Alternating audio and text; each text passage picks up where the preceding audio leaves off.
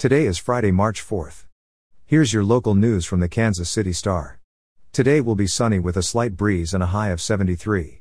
Here's today's top story. A convoy of trucks and other vehicles heading to Washington, D C, to protest government mandates is scheduled to pass through Kansas and Missouri on Thursday and Friday.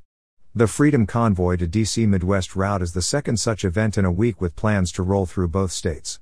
Another convoy that set out from California last week on its way to D C pulled the plug early Saturday after one day, saying there weren't enough participants to continue. Meanwhile, the People's Convoy, which left Adelanto, California, on February twenty-third, continues to head toward the nation's capital and has grown to be many miles long as others join it along the way. In crime news, a California man who is already facing a federal charge for allegedly trying to force his way into a cockpit of an airplane last month now faces two charges in Platte County. Juan Rumberto Rivas, fifty, was charged Tuesday with second-degree assault of a special victim and escape or attempted escape from custody while under arrest. The charging documents filed in Platte County provide more details about what took place February thirteenth aboard American Airlines Flight seventeen seventy-five from Los Angeles to Washington, D C A flight attendant on the plane said Rivas was in the back of the aircraft when he told the attendant there were people on the plane who wanted to hurt him. Rivas requested to speak to the captain.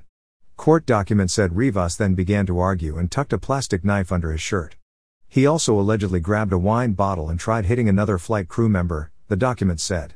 After trying to enter the cockpit and open an emergency exit door as the plane was in flight, passengers subdued Rivas.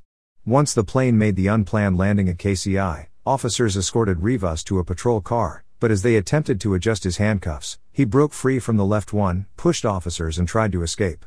As police tried to restrain him, Rivas allegedly attempted to grab an officer's handgun and remove it from the holster.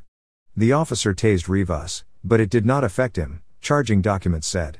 And finally, in business news, the first Kansas Whataburger will open at eleven a.m. Monday in Johnson County. The location, at eighty-four twenty West one hundred thirty-fifth Street in Overland Park, was formerly a Salty Iguana Mexican restaurant.